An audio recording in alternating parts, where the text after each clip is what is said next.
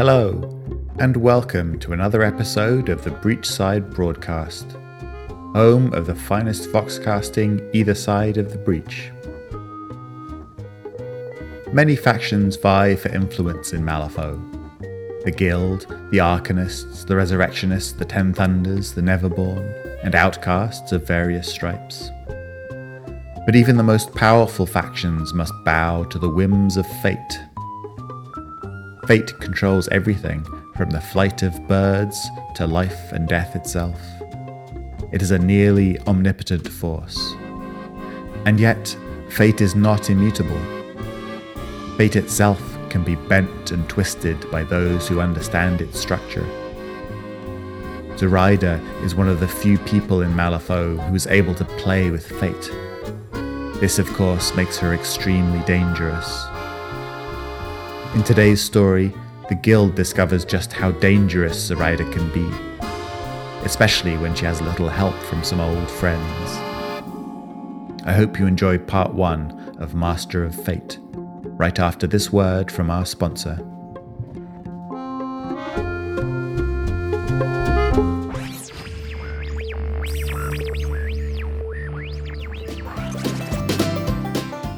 This episode of the Breachside broadcast is brought to you by the Guild Clerical Department. Looking for a rewarding office job working with Malifaux's best and brightest? Why not join the Guild's Clerical Corps? Applicants must be willing to work long hours, swear undying loyalty to the Guild, and put up with mind numbing tedium slash horror. Extremely high turnover rates mean we are constantly in need of fresh recruits. Apply today.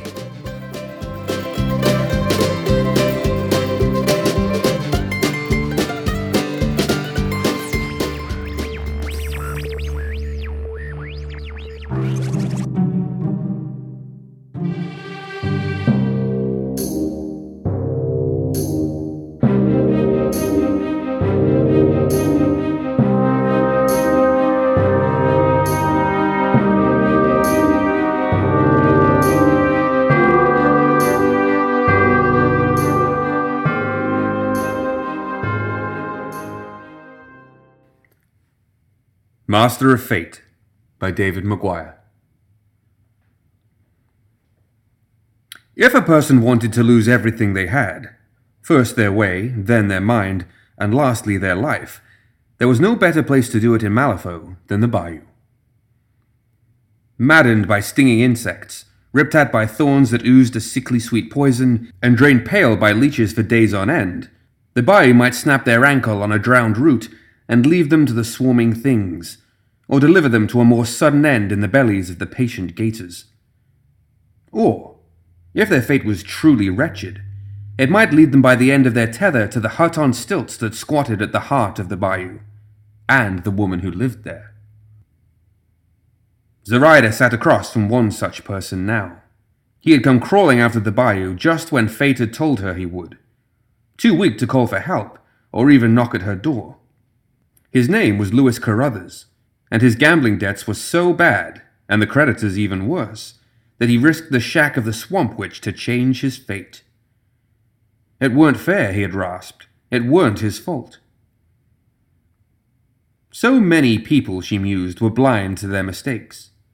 Not through stupidity, but a wilful looking away from the consequences of what they had done. The lucky ones never got to know the full extent of their mistakes. Others tried to live long enough that the consequences no longer mattered. The rest ended up in her hut. They had played a hand of cards, as was promised to anyone who reached her alive. Win, the stories went, and the hag would reach into the threads of fate and alter them in your favor. He had lost. She knew he would, but she had tried to keep up the pretense, if only for his sake. Fate had sent him here for another purpose, and had been known to load the deck. Fate could be fickle, but was never, ever fair. Wide eyed fear was taking hold in him as he realized what had happened, his wild gaze taking in the chicken's feet and other fetishes that festooned the ceiling of her hut, slowly swaying above his mud streaked head. He had been a foolish man, the cards had told her, but not a cruel one. You can have one more game, Louis, my love, she lied, giving him a gap toothed smile. It would be better this way. Shuffle the cards. Have a drink, dearie, for luck. Then we'll play again.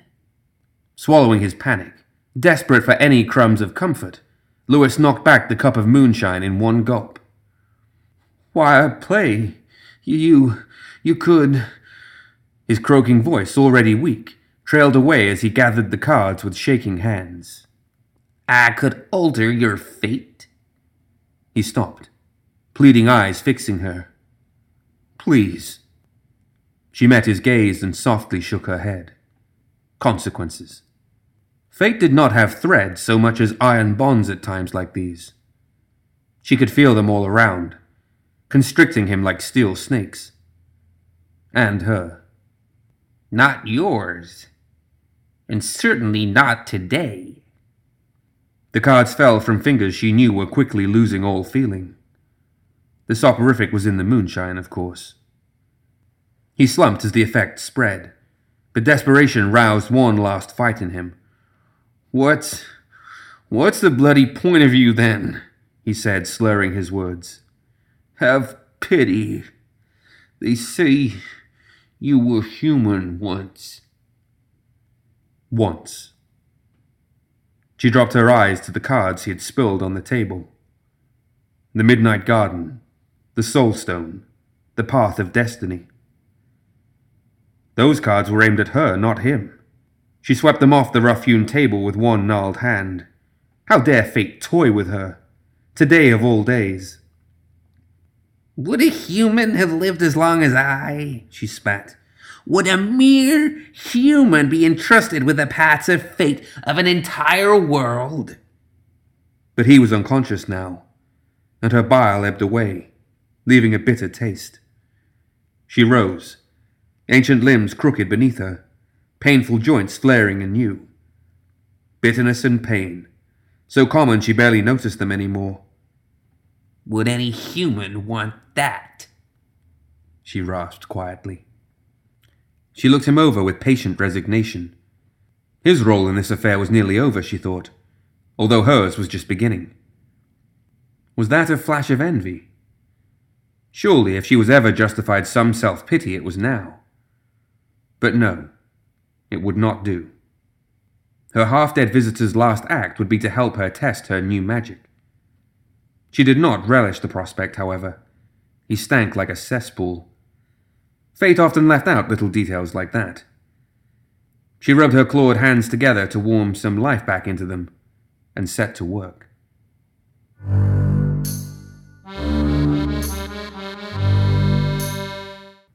Lilith's path through the bayou was clear and untroubled, and it led wherever she wanted to go.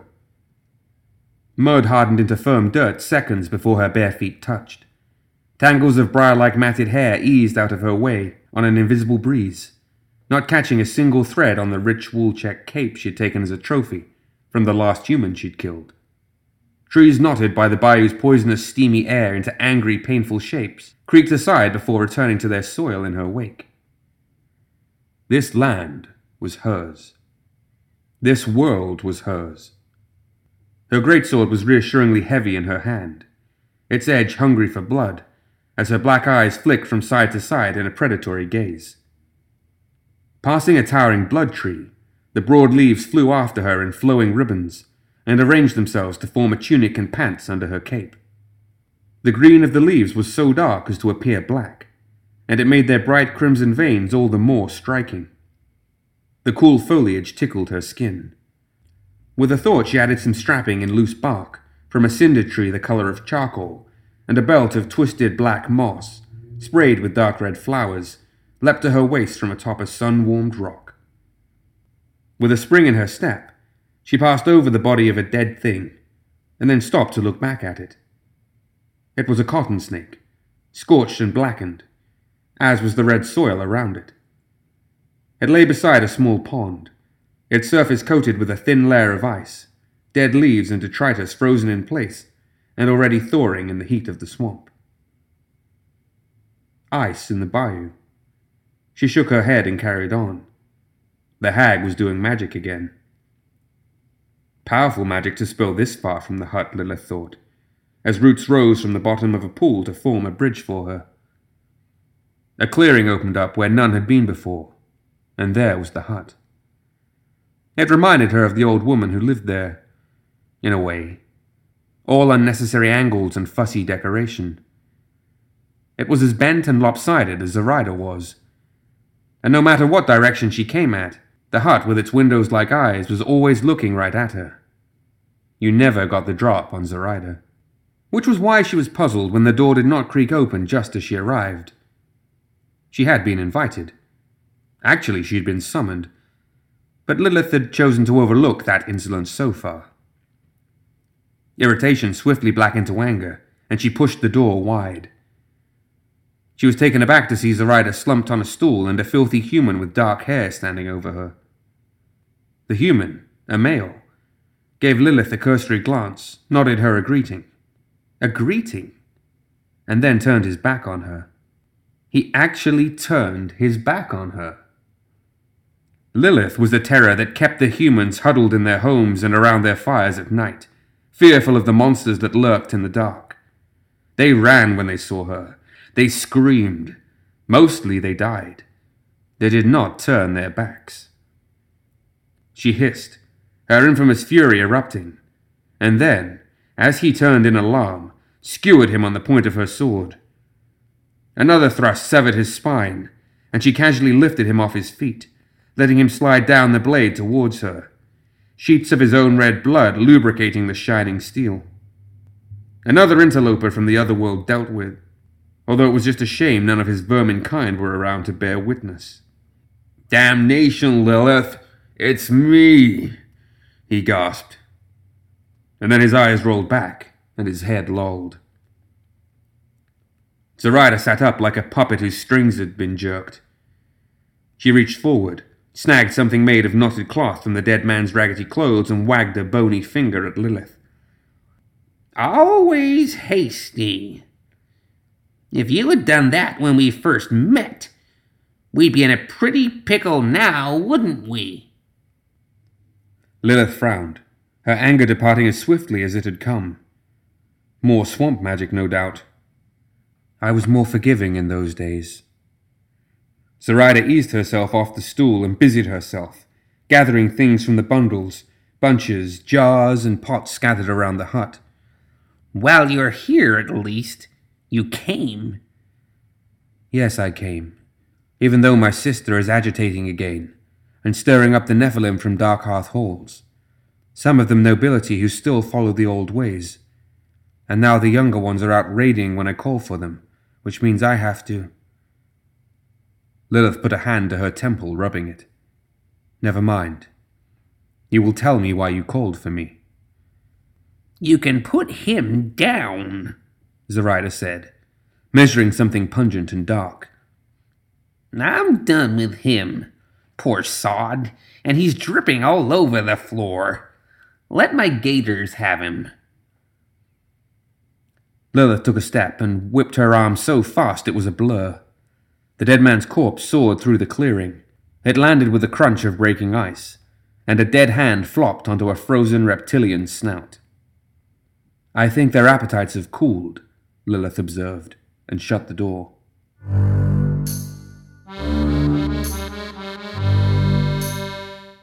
Pandora really did not care for the bayou. It was not the sucking mud, the steamy heat, and the poisonous insects. It was the lack of people. There was no one to play with in the bayou. Not like the city, with its teeming crowds of people all frothing with emotions and feelings that she could drift through like a bee amid blossoms, alighting here and there to take in the nectar. In the bayou, it was just her and her beloved box, and although she and the box could have perfectly interesting conversations for hours on end, she was never bored, thank you very much, there was nothing around to test out some of the things the box suggested. But on her way to answer Zoraida's call, she had been lucky enough to come upon two of the swamp dwelling gremlins, busy setting traps for their dinner. Gremlins were not, on the whole, a self reflective species. The typical gremlin did not put much store in contemplating its position in life, as it were. On the positive side, though, the typical gremlin had all the emotional stability of a great aunt on the Christmas sherry. It was not much challenge to open the box a crack and give them both a nudge towards low spirits and self hatred. Two emotions Pandora considered herself an expert in. A nudge that soon became a hearty shove into outright despair and self harm as Pandora circled their camp. She had wanted to see how the smaller one would manage to kill itself using only a bow and arrow. But the larger one, howling in misery and self loathing and attempting to shoot itself in the head, had missed and taken the smaller one right in the chest.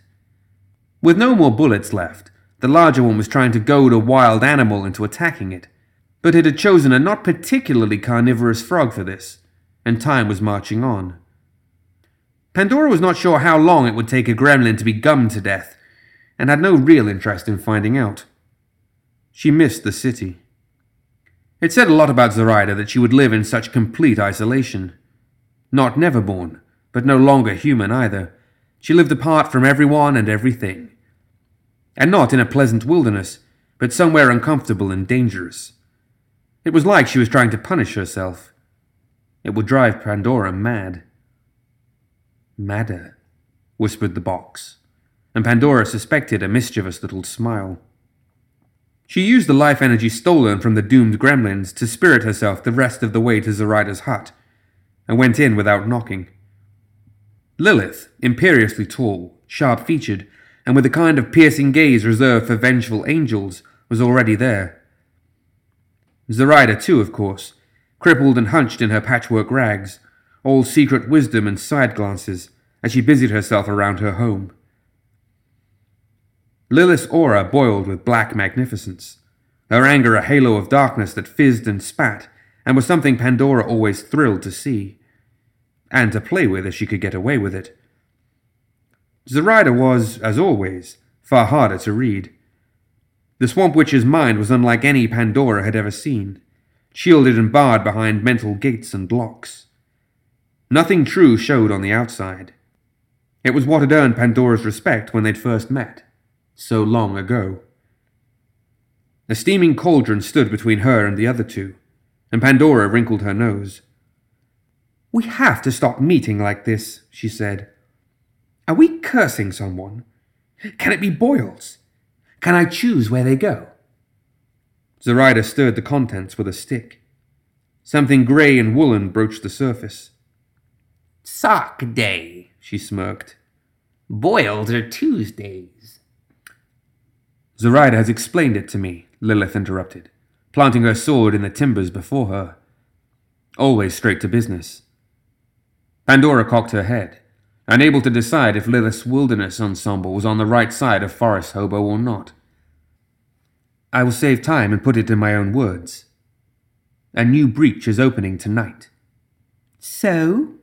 Pandora added a tiny mental insult barb, just to watch the sparks on Lilith's aura as it hit home. Such an easy target. She really shouldn't. There are enough of those. Not like this, Lilith scowled. This one connects one part of Malifaux with another, and both ends can be moved with the right magic. And the end Zoraida has learned of is opening right in the middle of Guild headquarters, in the heart of the city. They will seize it and control it, and be able to move around this world at will. Pandora frowned. This might actually be worth taking seriously. She hated that. Guild forces able to walk right into our strongholds with no warning, Zoraida said. She tapped a finger to her head. I have seen it. They will spread over these lands like the disease they are, Lilith growled. I will not permit that to happen. But what can we do about it? Pandora asked. Even if three of us, with every Neverborn and Nephilim we could raise this night, would be cut down. The Guild Enclave is a fortress. She glanced at Zoraida, who was smiling again. But you've already thought of that. And tested it on poor Louis just before you arrived. Zoraida held up a strange scrap of cloth, a twisted fetish in human shape. I've placed one of these inside the guild. a focus for the spell. I can send us there, but. She held up a drama queen finger that made Pandora wonder just how long winded an explanation Lilith had sat through before Pandora arrived. Not our bodies, just our souls. What use will that be? The spell will put us in the bodies of whichever humans are closest to it. We will walk unseen among them and take control of the breach at the moment it opens.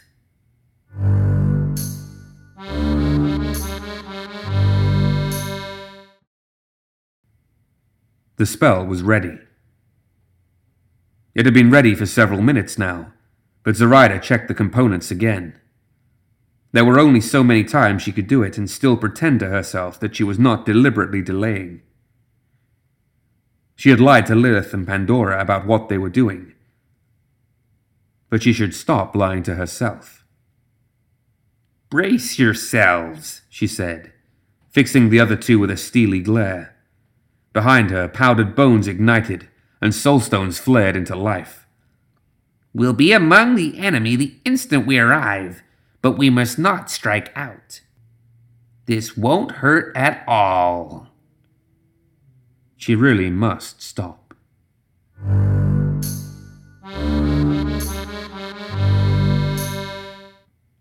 The dim interior of the hut dissolved into a whirlpool of all the colors, and Pandora felt a disconcerting tug at her innards, as if they were unspooling after some fast flying harpoon.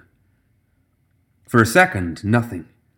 And then she was hurtling away, carried off at speed she could not imagine through endless swirling color. She blinked once, twice, and a third time there was a human looking at her. Is that all? he asked. She was indoors. A long, dark room. Low timber ceiling, brick walls, and lots of cheap looking furniture she could not work out the uses for. A large steam boiler hissed and rumbled in shadow. One grimy window looked onto a crumbling brick wall. Gas lamps flared and spitted behind stained covers. Voices came through a closed door, muted conversations. She smelled dampness, wax polish, stale steam, old coffee, pipe smoke, and the overpowering smell of humans. The man in front of her stood. He had been seated with his back to the far wall. Then I'll thank you for your time, sir, he said. His aura was funereal greys laced with despairing yellows and defeated greens. What had just happened? And why had she missed it? The man took a set of keys out of his waistcoat pocket, walked forward, and put them on her desk. She had a desk. She was sitting at it. Her fingers were stubby, old, and rough, and the tips were blue with old ink. The man had reached the door now. He stopped, head bowed. Want I should send the next one in, sir? Zoraida! Lilith! She stood, her chair clattering to the floor behind her. The height was all wrong, and her head spun for a moment. She was too short. Her balance was all off, and her hips were strangely stiff. Also, her back hurt. There was another human sitting at another desk just behind her. She was young and dark skinned, with a bony, determined face and a fussy, prim look about her. She had no aura Pandora could see. The woman put a secretive finger to her lips and called over her shoulder to the man at the door. When we're ready. Off with you now. The door closed behind him with a click. Zoraida! Pandora whispered, ready to strike if she was wrong. I. Pandora, is it? There was no one else in the room. Where's Lilith? The young woman, Zoraida, hunted around her own desk for a moment and snatched up an envelope. From inside, she took a figure made of knotted cloth. That must be the focus she had mentioned. Lilith! Pandora called, ignoring Zoraida's attempts to shush her. She rounded on her. Why wasn't she in that human who'd just left? There's no one else in the. Her eyes settled on a green glazed pot on Zoraida's desk. Inside it, a Venus flytrap waved its fronds. She exchanged a slow look with the young woman. Zoraida, she said, her voice low and serious. Your spell. It did specify humans. Zoraida stared, her mouth opening and shutting. It should have. I mean. She gave Pandora a helpless, pained look. I don't know. Pandora prodded the plant, and the fleshy fronds closed over her finger with, she thought, an arrogant and furious haste. Oh no. Lilith?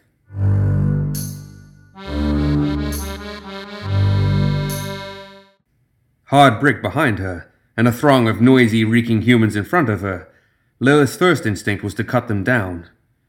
Her hand was already raised when she caught herself and remembered her situation. As she lowered it, she noticed with some relief she was holding a stout wooden club. At least she would not face them unarmed. The body she was in was a woman by the feel of it, but she was tall, and for a human, powerful. With a start, she recognized the uniform. She was wearing the clothing of their guild militia, a guardsman. She was an authority figure. The thought brought a smile, which felt odd on her unfamiliar face. Her role in this society was to beat humans with impunity. She arched her back and stretched her limbs, testing her new body. When could she start? Ahead of her, long lines of humans snaked away from desks and countertops staffed by more of the same. The room was long and broad, but hot and humid from the sheer numbers, and louder than a Nephilim feasting hall when the young ones were let in. She walked several paces and grabbed the collar of the man nearest to her. Zoraida? she hissed. The man shrunk away from her. No, ma'am. Sorry, ma'am. I didn't do it, ma'am. Useless. She gave him a blow across the shoulders with her club anyway and grabbed the next nearest. But the woman did exactly the same. Pathetic. She would have to pummel a Nephilim near senseless to get cowering like this from it. What kind of war was it when your enemies simply evoked disgust? She turned to the wall she'd been standing against. Pandora and Zoraida must be on the other side of it, no doubt looking for her. She approached a dumpy, ill kempt human wearing a similar uniform to her own and jabbed at the bricks with her club. What lies beyond that wall? The man frowned at her, an expression of bored uselessness on his bearded face. Answer. What lies beyond? He blinked and blurted out. Personnel and welfare, you know, hiring and firing. You will show me the way. As he bristled, she realized she was probably exceeding her assumed authority. Where authority failed, force prevailed. She snatched his club from his belt and snapped it in two. Interesting, she thought. She still had some of her native strength. She tossed the broken end far off across the crowd. A moment later, a cry rose above the hubbub, and a man dropped from sight like a stone.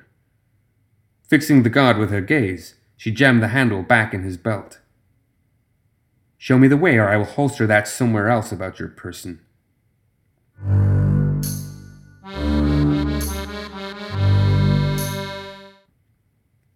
Lilith shouldered her way past the line of men in the hall. The line ended at a door, and as the guard had said, it read, Personnel and Welfare. She went in.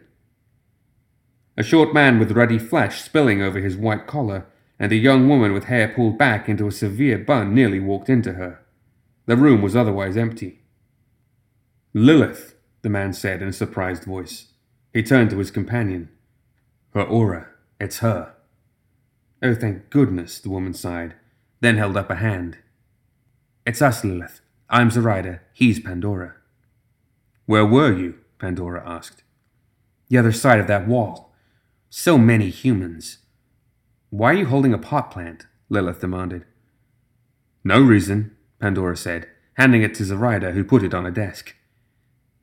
Now we're all here. Where will the breach open? And when? We don't have long, Zoraida said, and we need to move fast, Lilith. She removed her scarf and handed it to her. Stuff this into the third pipe from the left on that boiler, then turn all the wheels to the right. Then give your gun to the first man in the queue outside, along with this note. She handed it over. Tell him if he does this for you, you'll see he keeps his job. Why do I? No questions, no time. Zoraida was already holding the door open, her face anxious. Just do it. Lilith folded her arms. And is there anything else you need me to do? Some cleaning, perhaps? Your socks? Damn it, Lilith, I'll be right back. Just stay here and act human. Pandora, deal with the men outside. Their files are right there. Lilith, either shut up and look menacing, or. She tossed her a pencil. Do some paperwork. Lilith caught the pencil and flung it right back in one fluid motion, but the door had already closed, and the point embedded in the wood. She imagined it buried deep in the hag's head, and then stalked over to the boiler, muttering curses.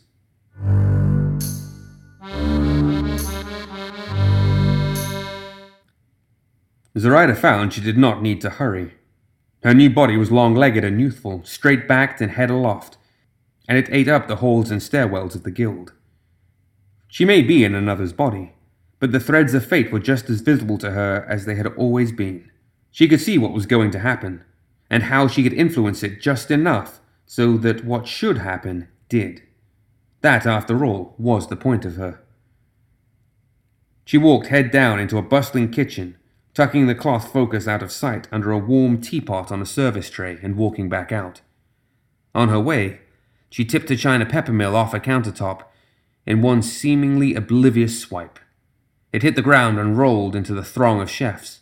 She heard a curse, a thud, a clamour of clattering cutlery, and then a large man toppled backwards into a serving girl, who dropped the tray she was carrying. Tea and crockery burst all over the floor. Amid the recriminations, she smiled as she heard a voice order the girl to take the tray by the door instead.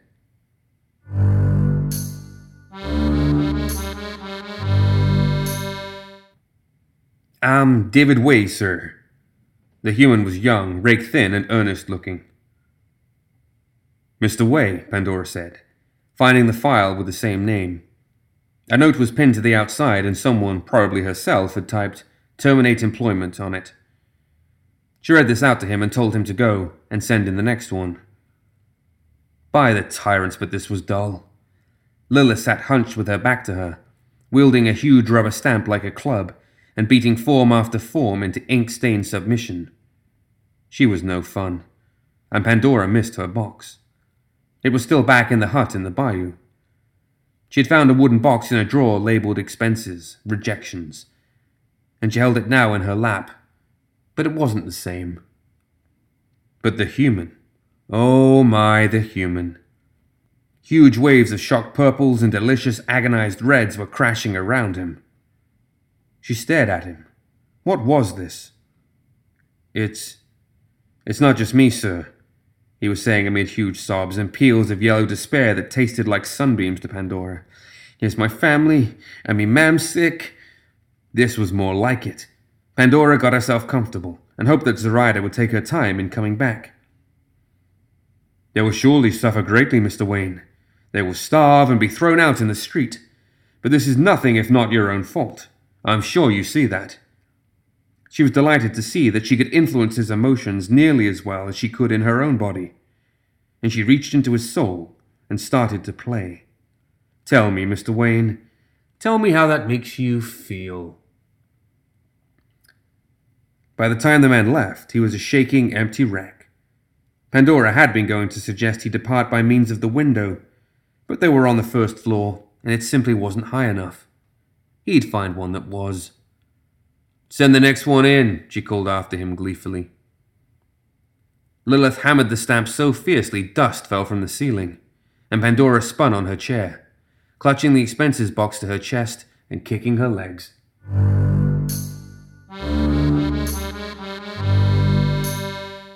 We're closed for lunch, Zoraida said to the man at the head of the much diminished queue, and went in, closing the door behind her. Pandora was practically glowing with malicious delight, and Lilith had a look on her like a storm cloud about to burst. Time to move on. We need to leave, Zoraida said. This way. She hurried over to the boiler, which was making some very unusual noises. The ceiling was hazy behind layers of excess steam. About time, Lilith said through gritted teeth, close on her heels. Pandora trotted over, sporting a bratty pout which did not suit the heavy set male face she was wearing at all. You did well, little one, she whispered to the wooden expenses box she was carrying, stroking its lid, and not for the first time Zoraida wondered about her hold on reality. Lilith cast around. There were no doors in this part of the room, of course.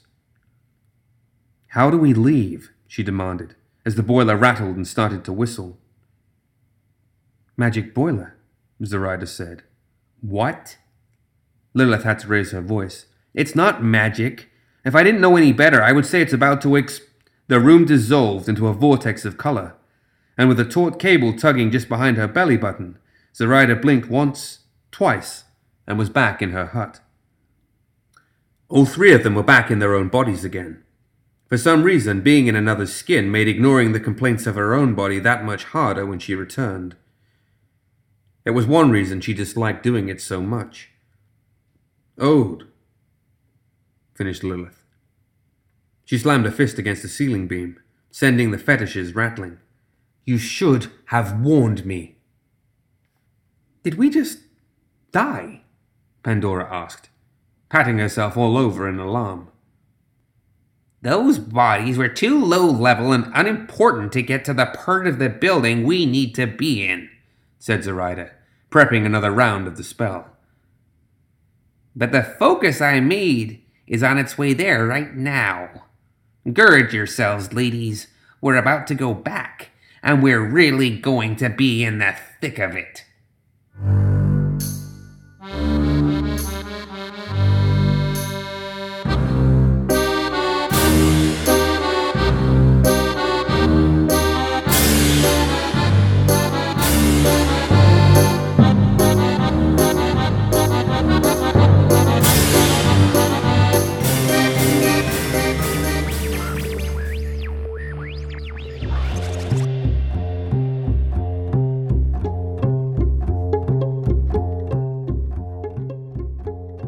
That's it for another episode of the Breachside Broadcast. Join us next time for the conclusion of Master of Fate on Tales of Malifaux.